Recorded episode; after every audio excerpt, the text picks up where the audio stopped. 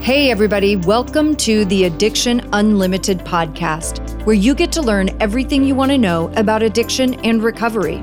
I'm your host, Angela Pugh, co-founder of Kansas City Recovery, life coach, and recovering alcoholic. To learn more about me, you can listen to episode 0 on your podcast app or find us on the web at addictionunlimited.com. Oh, Dr. Abby, am I excited to have this conversation with you. We are going to delve into relationships, relationship drama, as I say.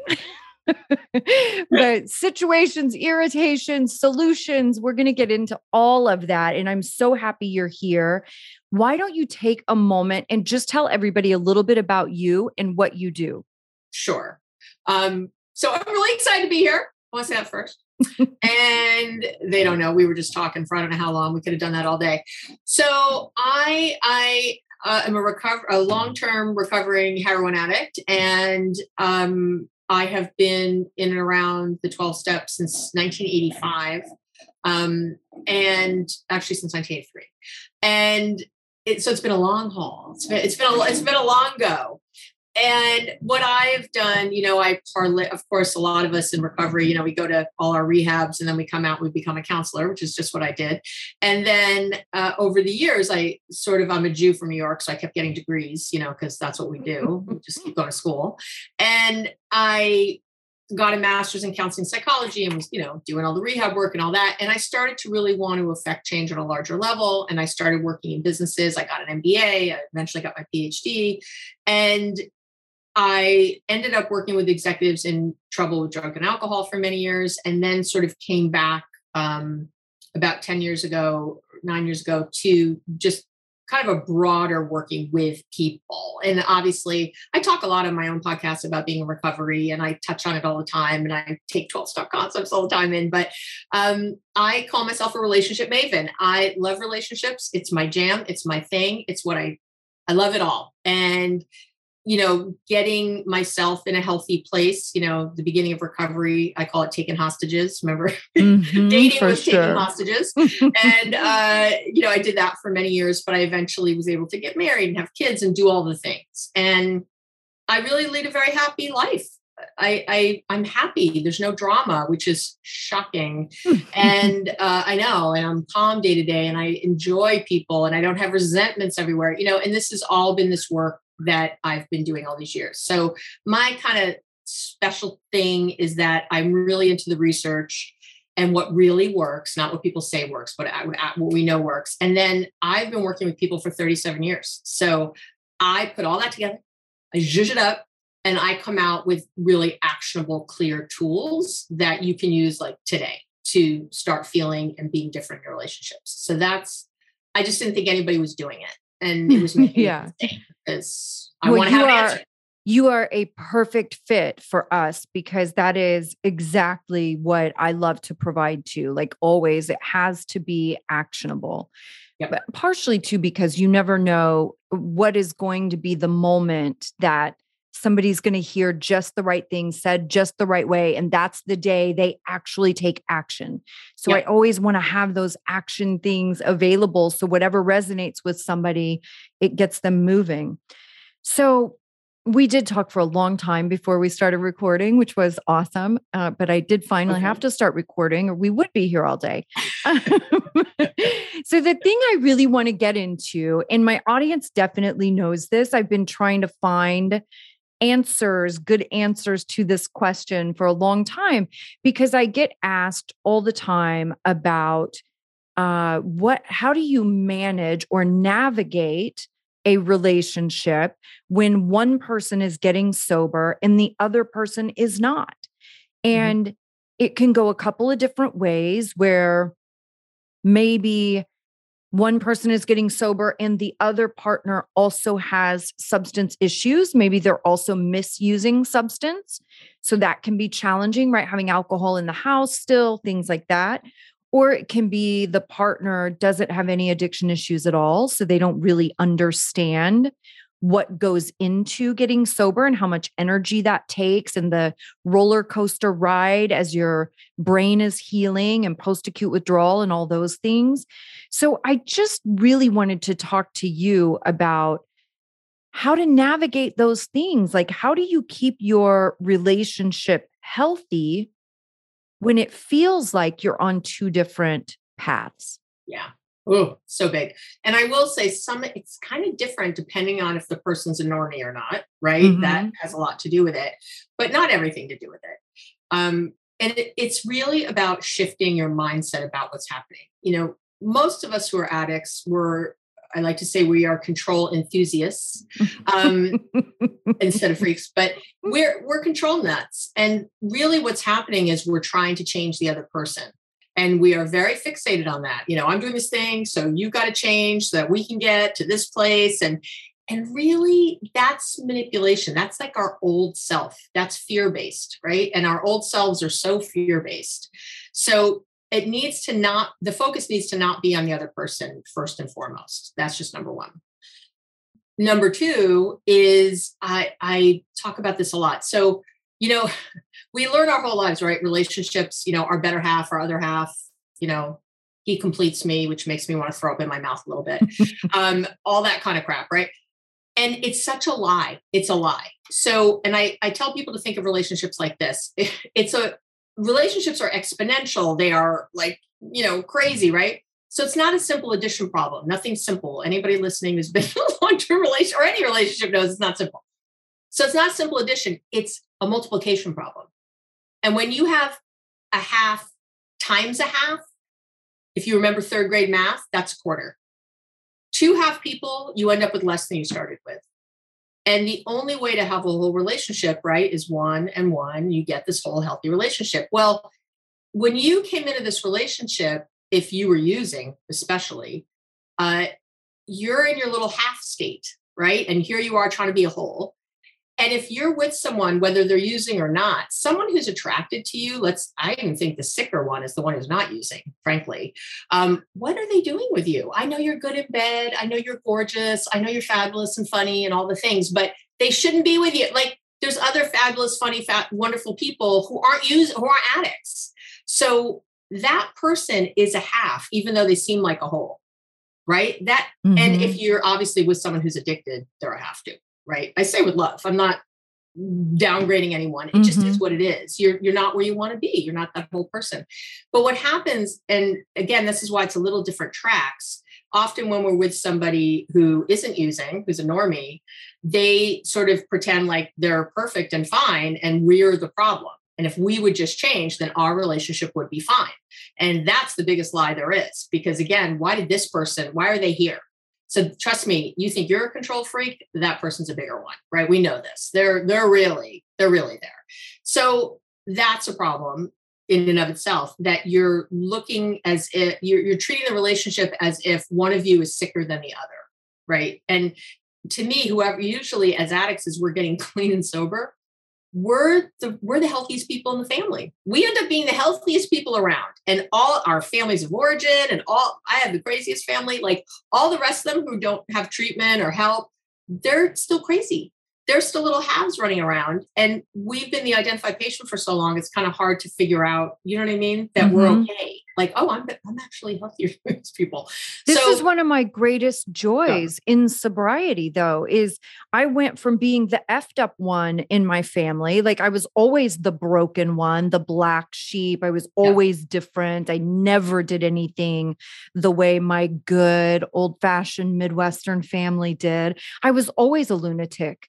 You know, in comparison to them, I was always the crazy one. Yeah. And it's one of the greatest joys of my sobriety is to have really crossed over to being, you know, the golden child, so to speak. I mean, it took me till I was 50, but whatever, we're here. Hey, we're all here. We're all here now. And we're looking fabulous in our 50s. It's like a shift of mindset out of, you know, whatever you've been told about all this, you know, whatever you've been thinking about this, that you are, but you still have to work on yourself. Right.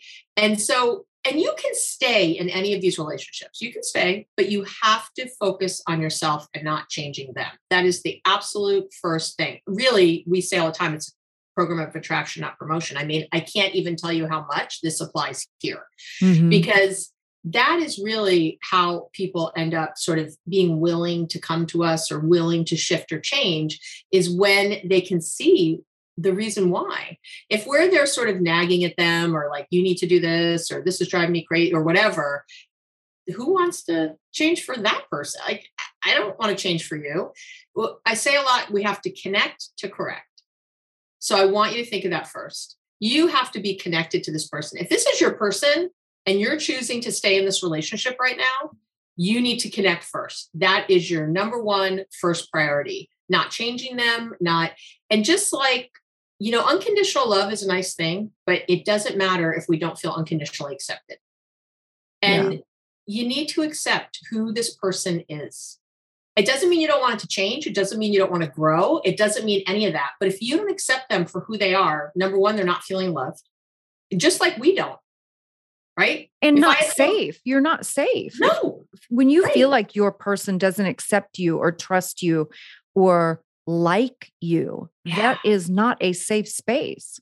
Oh, it's horrible. Yeah. So think of that. So you're doing it to them. So they're having all these feelings because they, again, when we try to change people, it means I don't accept where you are. So I want you somewhere else. And by the way, it's for us more than it's for them. I say with, again, so much love in my heart, but it is, we're afraid. We're afraid of relapsing. We're afraid of losing this relationship. We're afraid of something. And so we want this outcome for a reason. And that's our, we're driving towards an outcome instead. And that's manipulation. Again, I know it's not like in our heads, like I'm going to get them to do that. You know, we're not that whatever Machiavellian, but that's what's happening. And so you have to let go of that part and just be in every day. And these questions, you know, ask yourself are number one, why am I here? Like, what am I getting from the relationship? What feels good? Like, why am I here? And maybe you're there for some unhealthy reasons and some healthy ones. You know, that's usually a combo, right? It's usually some combination. So for now, if you're choosing to stay, and it's a choice, you can leave at any time. You can leave. So if you're choosing to stay, you have to act that way. No one's forcing you here. No one's making you do anything.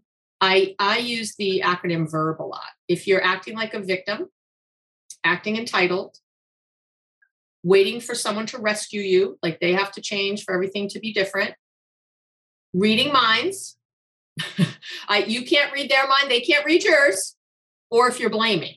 So VERB, right? If you're doing any of those things, you have to look at yourself. You are in an unhealthy space. And if they're doing any of those things, it's the same kind of thing. They're in an unhealthy space. So and I use it a lot because it just helps me when I'm talking to somebody, you know, if I'm feeling like they're blaming me for their lot in life, or, you know, if you would just change, then we'd be fine. You know, that stuff, it's like, whoa, that's not, you know, I know right away I should stop this conversation. We're not going to get anywhere with how we're talking to each other. So there's again, this, but you need to have the clarity first that you're not doing any of those things, that you're not acting like this should happen or needs to, you know, whatever that is. Or again, acting like a victim. Well, I have no choice. We always have choice. So if you're making the choice to stay, it's really at this point about broadening your own life so that this person isn't your primary focus. You know, are you taking care of yourself? Do you go to meetings? Do you have a therapist? You know, whatever your things are, are you getting a mani-pedi or a massage, or, you know, the things that make you feel good day to day? Do you have a lot of friends? Do you have people you can really talk to? It's not our partner's job to make us happy. That's our job. So, you know, stop looking to them and deciding that this outside thing is happening, which means I can't be happy, which means I can't whatever. No, it doesn't. It doesn't mean anything. And there's people who stay with using addicts their whole lives and make it work, you know, if that's what you want.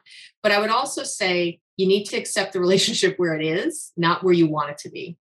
It doesn't, again, mean you're not striving, but if this person never changed, would you, you know, is this it?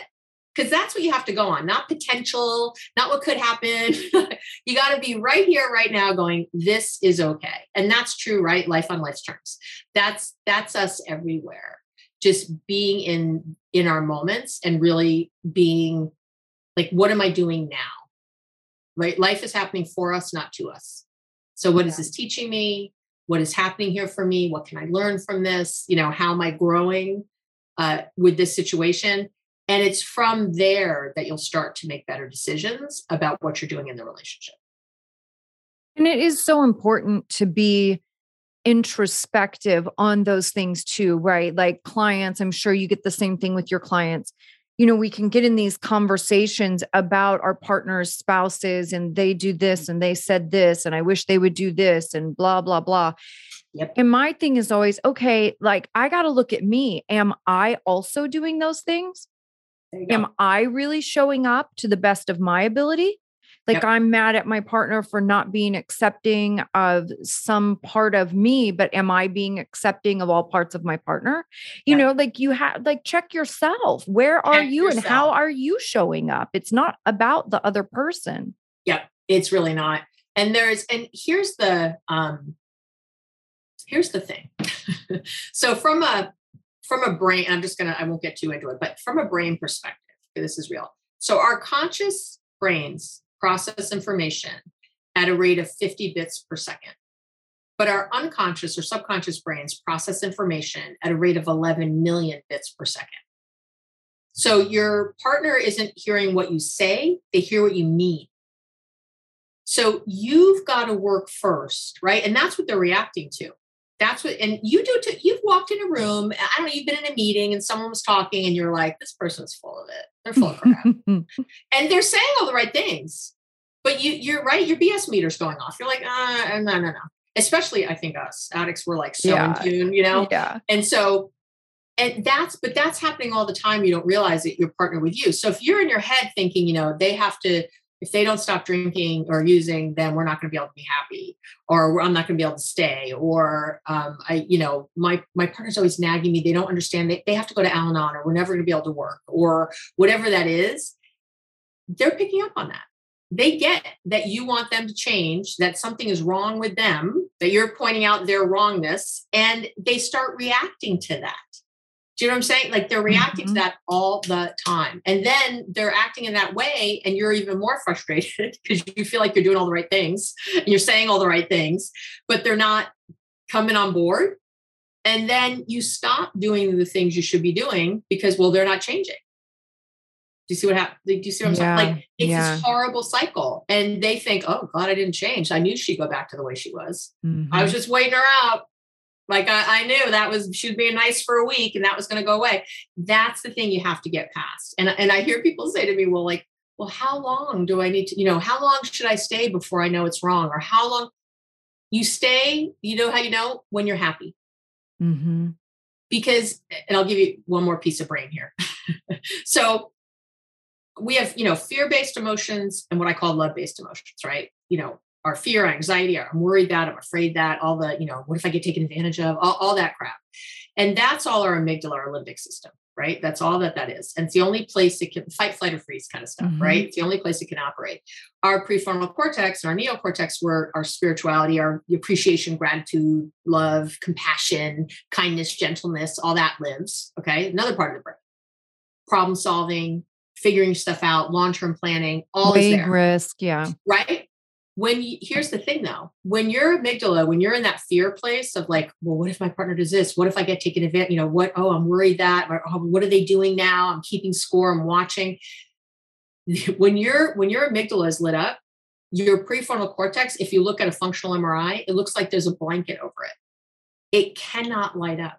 So you can't remember the tool you learned on the great podcast the other day. It's like, what did Angela say? You can't even remember it. That's why hours later you're thinking, oh, I should have said this. I should have done that, because it's gone. That part of your brain can't light up. Right. So, but it's true the opposite way. If you're in compassion and kindness and thoughtfulness and all those good things, your amygdala can't come on board. That part of your brain can't come on board. That's why it matters every minute what you're thinking about, what you're feeling. You cannot indulge. We can't go down the negative rabbit holes anymore. It has to stop. It has to stop. So that's another story. But right here, right? You don't get me started. So I get all bossy Jewish mother, don't I? I'm like, here's what you need to do. So think about that. It's, we have to start taking responsibility for where we are now, you know, for really, how do I need to be in the relationship in a loving way? How can I just, like, that's all I'm doing. Cause that's how I am now. That's my boundary. I'm a compassionate, kind person. I mean, we call people dry when they're not, I know I'm going on a tangent, but I'm coming back. We call people dry when they're not working the program, right? So you can stop drugs and alcohol, but the promises aren't there unless you actually change the way you're thinking and feeling, right? The way you think about things. And that's really what the key is. You have to change. So I decide now, in sobriety, I am this really, I'm going to be kind and compassionate. You know, I'm going to be thoughtful and I'm going to be mindful, whatever, whoever you decide you're going to be. Well, that's not just until someone acts nice to you or mean to you or anything else. That's just how you are. That's just how you are. And I'm circling it back. And this relates to your boundaries, which I know you talk about because you talk about, right? When you think of loving detachment, truly what loving detachment is, and the key to that, and that's what you need to have with your partner and whoever he or she is, the key to that is that I have a boundary about who I am and how I act. And if you're nice to me, I don't collapse the boundary. And if you're mean to me, I don't collapse the boundary. So here's what usually happens. So I have my boundary. I need you to act a certain way, you know, no alcohol in the house. Let's say that. No alcohol in the house, but then there's alcohol in the house. This is better. I have no alcohol in the house, but there's a holiday and a lot of people are coming over. So your partner asks you, like, can't we just have some wine at dinner? You know, isn't that okay? We'll get rid of it later, whatever. Right. And your partner's being so loving and kind, you collapse your boundary. You say, okay. You make what I call a thin boundary. You go, all right, let's just do that. Then the alcohol, everyone gets drunk at the thing, or maybe they don't, or the alcohol stays in the house after, even though they promised they get rid of it, right? Maybe your partner promised, if it's here, I won't drink, or they started drinking, right? Whatever it is. And then you get pissed. And then you go all the way over, you like slam the door, right? It's like, so, and like, how could you do that? You took advantage of me. You promised. No, baby. No, sweetheart. You don't get to do that. You're the one who didn't respect your boundary. And now you're pissed that this other person didn't respect your boundary. But you are the one who didn't respect it first. So why should they?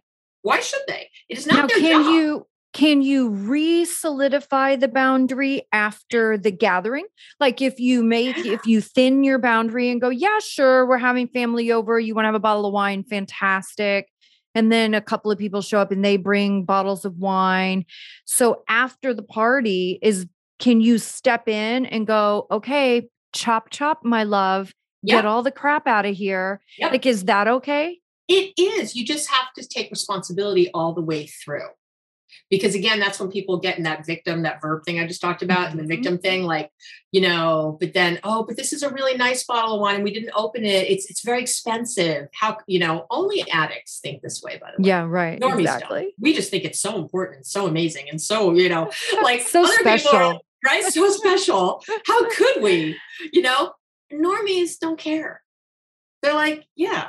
Just get rid of it. Right. So, but again, yes, you can reaffirm the boundary, but don't again, expect the other person to take care of it. Or I would at the end of that meal say, hey, everybody, you know, I don't have any alcohol in the house. I wouldn't even put it on my partner at that point. Yeah. I would just say, who's taking the booze home? Yep. Done. And this is something I feel like people fall into so much too, is not setting healthy boundaries. And we're talking about all of this right now on my podcast. Like I have a 3-part series going. We just did boundaries. We're doing codependence and all of this. Yeah. All of this falls in. And but people don't set the boundary and then they get a resentment at the other person that doesn't respect the boundary that they never set. It's like, if you keep it in your head, it doesn't count. Like you can't, nobody can read your mind. I don't have a crystal ball. Like, don't not tell me something and then be pissed at me that I did it wrong. Right. If you want me to do it right, you got to tell me what right is. But even if I did tell you the boundary, right? Let's say I said this thing with the drinking. I was very clear about my boundary. I don't want any alcohol in the house after everybody leaves. If my partner doesn't, you know, hold that and even asks, well, can't we just keep this really expensive bottle of wine? Again, it's not, I don't have to get pissed at them for asking. Right. I just need to say what's going to no, this is what has to happen. And I need to have some kind of response on the other side if it's not respected. That's the thing. If you got no teeth, if you just go, oh, well, I'm a victim, they kept the wine in the house anyway, nothing I can do, then what are you doing? So you've got to have something that, you know, say, well, then I can't stay here if that's here. So I'm going to have to go, and we're going to have to take the money out of our joint account for me to be somewhere else until the alcohol leaves the house, like, or whatever you want to do. How, you know, that's kind of extreme maybe, but however you want to say that. But there has to be something on the other side. So even if you state your boundary, if the other person doesn't hold it, it's not, again, their job to hold it. It's nice when they do. That's, you know, how we really get the love thing going when they do. But a lot of times they don't understand it. Like if they're a normie, they don't really understand why you just can't stop drinking. You know, everyone drank too much. If anybody went to college who's listening, everybody drank too much. Everybody partied more in college than I did. I didn't even drink. I wasn't even a drinker. I was just a heroin addict, but I didn't even like to drink. So, but people partied more than me, did more heroin, more drugs than me. But at some point, right, they kind of woke up and went, oh, this isn't good. I got to move on. That's the majority of people. Yeah. So you're probably now married to that person. Maybe, you know, you're with someone like that. And so they really don't understand. They say they do, they're trying, but they just can't really get it. That this is a chronic disease, that our brains are changed, you know what I mean, physically, that we don't, maybe it was our choice the first time we did something or the few times, but afterwards, as our brain changes, as theirs did not, because they're not addicts, we no longer have choice in the same way. And that has changed because of our physiology, you know, but again, people have a very hard, as we all know, especially here in the United States, you know, where it's like, pull yourself up by your bootstraps and can do, and you can do anything. And, you know, you can't willpower yourself out of this, as we know. So that's where things get really sticky with that. But again, it's not our job to make them understand. They don't have to understand. Right. I say that all the time too. Right. Yeah. They just have to respect it. In fact, the other part of what I say with that is I'm glad they don't understand because that means they don't have it. Yeah. Right? And so please don't understand and be grateful that you don't have to understand, you know, because then you're not battling this monster on a daily basis. Right. But yeah. And it is, I think too, my boundaries are my responsibility. They're not anybody else's responsibility. It's my responsibility to speak up for myself and stand my ground and teach people how to treat me and what's acceptable and what isn't. That's my responsibility. Also, because it's never going to be as important to anyone else as it is to me. Exactly. I need to do that work. So true. And this is though why we call it loving detachment, because if you get pissed that someone's not respecting your boundaries, that's where it goes wrong. Your partner is, you know, we say it all the time, is doing the best with the tools they have. That's what they're doing, just like you are. And so again, here's my boundary. I'm a kind, considerate person, compassionate all the time. I'm going to have compassion because also sometimes think about it. If they're not using, part of them just wishes we could and just sort of join with them in this fun activity. And if they are using, trust me, they wish you'd drink with them. So they're kind of wanting that on whatever subconscious level that is. There's no way they're not. And so how, you know, you don't have to, they're not wanting it because they hate you. They're wanting it because they want to keep you. They want to be closer to you. And they see this as a means to that. So it's not to hurt, you know, that's not what's going on. So if you can come from that place of like, wow, they really see this as a way to connect with me. And I don't want to connect on this level, but how else could I connect? How else could we show we love each other? How else could we have fun together? How else could we feel relaxed together? How else could we have great sex together? Because that happens a lot, I will tell you.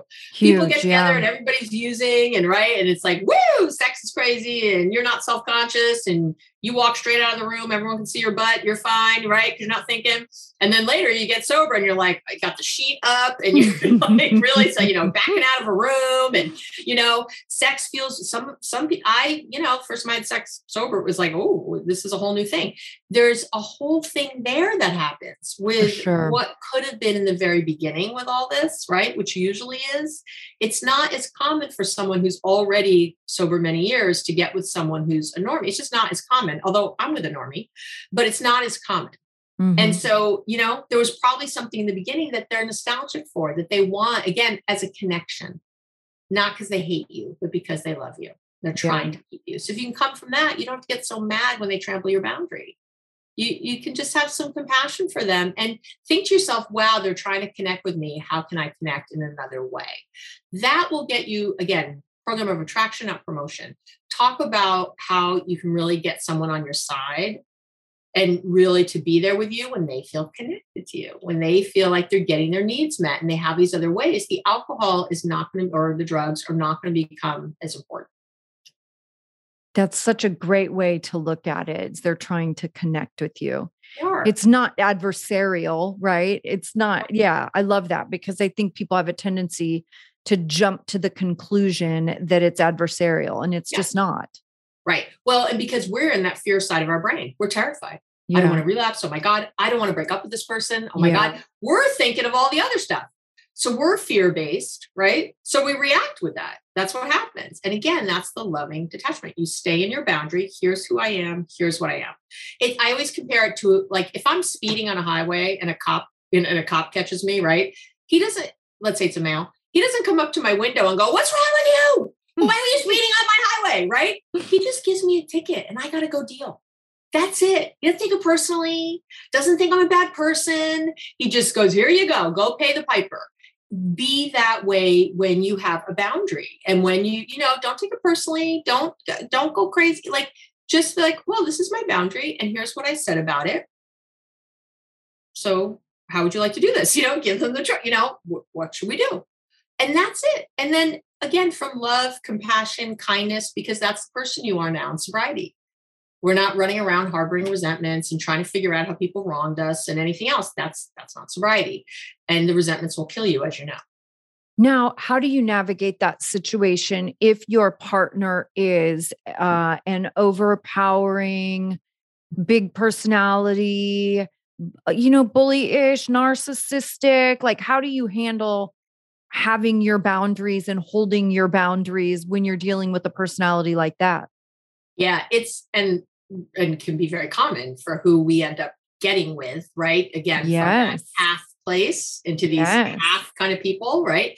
So there is no one way to get there, except what I will say is that, again, you have to go hard, like you're getting paid, like it's your job, on your spiritual practice, whatever that is, because that's where the answers are. I don't mean that in too much of an esoteric way. I mean it in a way of connecting to yourself, because you have to find the strength, again, to not get caught up. So what they're doing is they're big, right? So your partner wants things the way they've always been, because then they know you're together. So to them, change is bad. I don't want change. I like how it was. So I'm going to do everything I can unconsciously to get us back there, right? To get us where I know we're together, we're okay. And so I'm going to bully or cajole or, do all the things I do to try to get there. And again, if you can just step back and have this, tiny bit of distance between yourself and the other person, you can see that for what it is. And it's really the same answer. You're going to need to dig deep and find a way to take a breath and say the same thing. Like I said, if we have alcohol in the house, I need to do X. And it should be something you're going to do, not what they need, obviously, because then they can just not do it. So it has to be, you can't have a boundary that's reliant on another person doing something. Yeah. It's reliant on them taking action. Right. Yeah. It's got to be reliant on you. And you have to be willing to do the thing. And if you're not willing to do the thing, then we come back to where we kind of started, which is it's time to just start shifting your mindset of like, well, I'm staying in this unhealthy relationship. And I have to kind of see it as that right now. I'm not being healthy in this relationship because I'm not saying what I need and I'm not sticking to my boundaries, but I'm here because I really feel like I can't move for whatever reason. And that's okay. To number one, stop eating the crap out of yourself. Like, again, accept yourself here. Like, okay, here I am. do a mindfulness, do a compassion meditation every day, self-compassion, self-kindness, whatever you got to do. You've got to start with accepting where you are. Mm-hmm. That's number one. Here I am. And because what we're doing is not accepting where we are. And instead we're, again, fighting with them to change. And it's a lose. You're the only one you can control, but I can control how I feel right now. I don't have to beat myself up. This is where I am right now. I'm doing the best with the tools I have. And right now, for whatever reason, I don't even have to figure it all out. This is where I am. But again, as you do the work, you will start to engage that prefrontal cortex more and more. You're thinking, you're problem solving, you're how do I be? And you get out of, because when we're in that self-flagellation, we're beating ourselves up, it's total amygdala time. So that's when it feels hopeless and helpless and nothing ever changes. Mm-hmm. And I'm a victim. Of course it does, because that's the fuel you're putting in the tank. So you've got to find that space. I don't care how small it is. Sometimes mm-hmm. it's how would I respond to a best friend who was in the situation? Would I tell them they're a piece of crap because they haven't left? Or would I say, hey, you're doing the best you can. Like, you got to be kind to yourself. You have to give yourself some patience and understanding in this, right? Sometimes it's that. That's a technique in psychology that we use, treating yourself like a best friend, but that changing that inner self-talk a little bit out of what's perfect and right into what I tell people, they're asking themselves the wrong question a lot. They're saying, is it true? It's true. I'm such a jerk. I don't know why I'm staying. This person's not helping me. Da, da, da. Is it true that, yeah, they're drinking and they shouldn't, da, da, right? True. Like, I'm looking at the facts. The question to ask yourself is it helpful? So that might be true all day that I should leave. But it's not helpful to think that if I won't leave.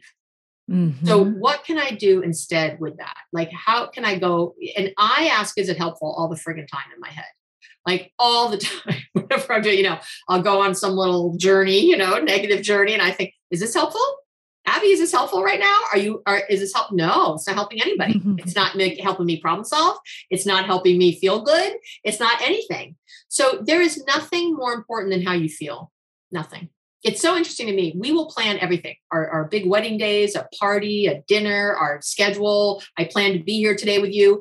But then we don't plan the most important part, which is our feelings. That there's nothing more important than that. And that's setting intention. And that's the thing I tell people to do a ton of. And setting intention, I call it the 18-second shift, because I'm crazy and I've timed it over and over. And I came up with an average of 18 seconds. This is how nutty I am. See, when you use your addiction for good, not evil, see what happens? Like, you get crazy in other ways. So I call it the 18-second shift. So setting intention is the game changer. Your life is your happiness in your life is comprised of two things, your attention and your intention. Whatever you put attention on, think about it, grows. Whether that's a bad thing or a good thing, doesn't matter, right? If I start putting my attention on something I don't like, it's everywhere. And whatever we don't put our attention on withers and diminishes. So if I can stop looking at what I'm not, doing right and stop, right, it's going to diminish. It's going to get less. So that's my attention. So that's the biggie, right? Where am I looking? What am I focused on right this minute? Then it's our intention, Our attention kind of brings us into the moment, and our intention transforms the moment. That's how you can kind of think of that. And so I set intention before I came on the podcast today. I sat here in my office. I jumped up and down, which is funny. I don't let anybody see that. I get my energy up, right? Because I thought, I want to be of service. I really like, I've listened to your podcast. I really like you. I send people to you all the time. I was like, I just like her. I want to connect. And I'm just excited about what we can create together and how we can help people, right? That is what and we start talking the second we turn on, right? The second we turn on the thing, I was like, that I was like bringing it, because that's my intention. That's how that shifts and changes. So if you walk in your house every day and you sit in your car for a minute or on your bike or on your walk, whatever, and you just think to yourself, how do I want to be when I walk in? Do I want to be fun? Do I want to be sexy? Do I want to be patient? Patience usually mine, because I'm very impatient. Do I want to be kind, compassionate? And you walk in the door with that. Remember that 50 bits versus 11 million bits I talked about earlier? That's what people pick up on. They can tell. I'm telling you, they can tell. Like, I've walked in the house, I do it every day. Well, your energy is totally different. Yes. That's the thing. Your energy, shifts. How you carry yourself, your energy is totally different when you think about how you want the next moments to go Yep. And, you know, when you have some intention, then you're more apt to achieve that. There you go. So anytime you can do this in big ways or little ways, you can set an intention every morning when you wake up. I think that's not enough. But I do it whenever I switch what I'm doing. So if when I'm getting in the car, I have a different intention about driving than I do when I come in the office and I'm meeting with somebody, right? I have a different intention before I record my podcast. I have a different, right? And I just, 18 seconds. If you don't have 18 seconds, I can't help. Yeah, you know, right. You have, right. And if you add that up, or if you don't have the willingness to put in 18 seconds, we got to have a whole other conversation. We have another conversation, I say with love, right? And if I think of the whole day, maybe I've done that for a total of 5 minutes over the course of the day, all those 18 seconds, 5 minutes, 5 minutes, like over the course of a day. And just those little moments before I walk in a meeting, before, you know, I come in the house, before I go wake up my kids, before all that. Just instead of autopilot is the kryptonite, especially of addicts.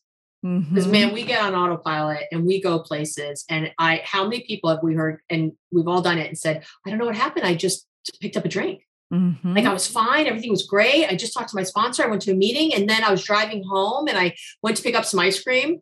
And next thing I know, I got booze and I was like in the car drinking. And like, how did it happen? Where did it come from? Right.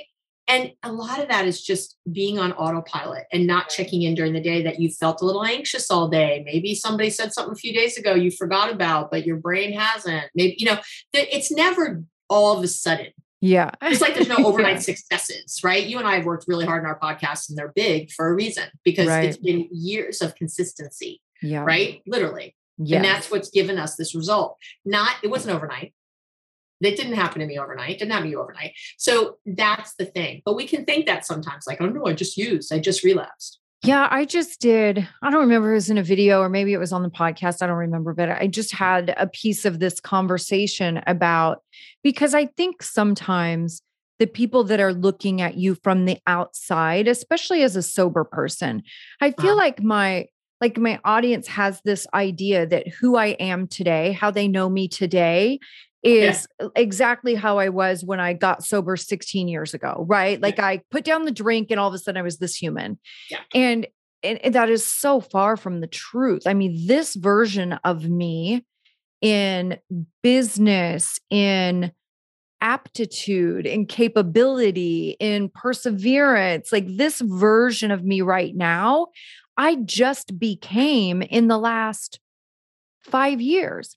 Yeah. And it took all those other years of practice to get to where I am right now. Now, that does not mean my work is done, right? I definitely hope I continue to grow and evolve at the same rate that I have, but it is not fast. And we all hate that because we're so impatient, right? Of course. I mean, but it's such a beautiful journey too. Yeah, it's slow. It takes time. But if you have some awareness of what you're doing and some appreciation for what you're doing on a daily basis, then you get to pick up on all these beautiful little tiny nuances in your life that you can recognize are different. Yeah. Yep. And that's how you start to see all the little tiny things that you're like, oh, damn, look how handled that, you know, or, oh, look, I followed through. I've never done that before. Oh my gosh, I showed up on time. You know, it's all these little tiny things that just start to click. And that's what creates the big picture years in. But being able to recognize the little things is one of the greatest joys of my life. It's the whole thing. And, you know, because otherwise it would just seem lame and mundane. Right. Which we don't like because we're like extra. I say all the time that, you know, great relationships aren't built in a day. Great relationships are built daily. Yes. You know, including the one with yourself. With ourselves. Exactly. And it's really just showing up for yourself day after day, you know, coming back over and over. And I do want to give one little tool for the boundary occurred to me. I'm like, let me give something really specific too. So if you have somebody, when you're talking about someone's maybe kind of bullying or, you know, really at you, One of the easiest frames, and it's been around a long time, because if you try to think of 50 different things to say or do in that moment, you're screwed, right? Forget it. Nothing's going to come out. So something you can use that's been around a long time is, we call it like the I feel formula, which is basically, you know, I feel, when you, and I need, right? And the secret is that, first of all, the I feel has to be followed by an actual feeling. So a lot of people, when I ask how they feel, they give me thoughts. Mm-hmm. You know, how do you feel? Well, I feel abandoned that this person did that. And it's like, no, wait, where'd you go? Like, you know, I feel that you should, you know, like that's not a feeling. So I feel, maybe in this, but I feel overwhelmed and sad when you come at me with X, Y, and Z. Keep it short, when you. And I need for us to sit and really talk about this differently, or I need to go wash my face for a minute, or I, you know, or I need this conversation to stop, or I, you know. And what'll happen, and by the way, I don't always know what I need because I'm crazy in the moment. You can leave that out. You can say, I feel when you, I feel what you can keep it really, you know, keep it simple, stupid, right? You can keep it really simple. But I will say, and then the person often will come back still though, because remember, they like you the other way. So they're going to try to, you know, get in there and bring it back. So like, well, oh, you know, they might say like, oh, is this some psychobabble Abby taught you? Or they, you know, they might go, you know, what, well, I'm just trying to tell you what, you know, da, da, da. And you just stick it like it's a mantra. Like it is the only thing you know how to say. And you can go to other feelings. You can say, well, you know, I'm just telling you, I feel frustrated. You know, now I feel frustrated when you come back at me like that. And I need to be able to share my emotions openly, or whatever, you know, you can, or just say the same thing you just said. I'm just telling you, I feel frustrated or overwhelmed and sad when you have this reaction. And I need us to talk differently. And the person might keep, but I'm telling you, I call it the 100% guarantee, because people lose steam. They just lose steam. They don't know what to do anymore with you when you're doing this. And when you, and the biggest thing is that when you walk away, they might not have done anything you needed them to do, right? They might've ignored everything, but you feel better. Yeah. You didn't lose your, you know what? You didn't go crazy. You didn't cower. You didn't run away. Mm-hmm. You didn't freeze. You get to feel proud of yourself walking away. I said what I needed to say. You know, I stuck to my guns, those guns. And even if the things don't change, that's the improvement, right? Mm-hmm. That's the improvement. You didn't get sucked into an argument about it. You didn't walk away feeling like a victim. You didn't, right? You stuck to it. So using the I feel can be really effective also in those situations. If you just feel like I need something, Abby, you know, I need something to say right there. Yeah. I love that. That's a great one. Yeah. Good one. It's why it's been around a while. Thank you so much for having this conversation with us. Like, this has been such good information, and I think will be really helpful for my audience. I do have one final question for you. Mm-hmm. Last question, favorite question. What is your favorite thing about being a sober person? I love that. I was like, it's going to be my question. My favorite thing is, and I kept thinking of different, and I was like, what is my favorite thing? My favorite thing is that I matter. You know, I just didn't matter before. I would say things like, I would lie or cheat or steal or do something because only I knew. It's like, only I know. So it's like, it didn't matter if I knew. And now it matters if I know. Now I don't do things because even if I'm the only one who knows, that person matters more than anybody else. So I'm somebody like it matters that I know about my behavior. And that was really the biggest transformation for me in sobriety. So yeah, that's my favorite. That's fantastic. Thank you for that. Well, thanks again, Abby, for coming on. I'm sure we will do some more stuff together in the future and keep this conversation going. Okay. Thank you so much. So much fun with you. You've reached the end of another great episode of the Addiction Unlimited podcast, candid and honest conversation about addiction and recovery. Be sure to visit us at addictionunlimited.com to join the conversation and access show notes and links to everything we talked about. Love this episode? Please take 30 seconds to subscribe, rate, and review on iTunes to help us improve and give you the information you want. Thanks for listening. See you next week.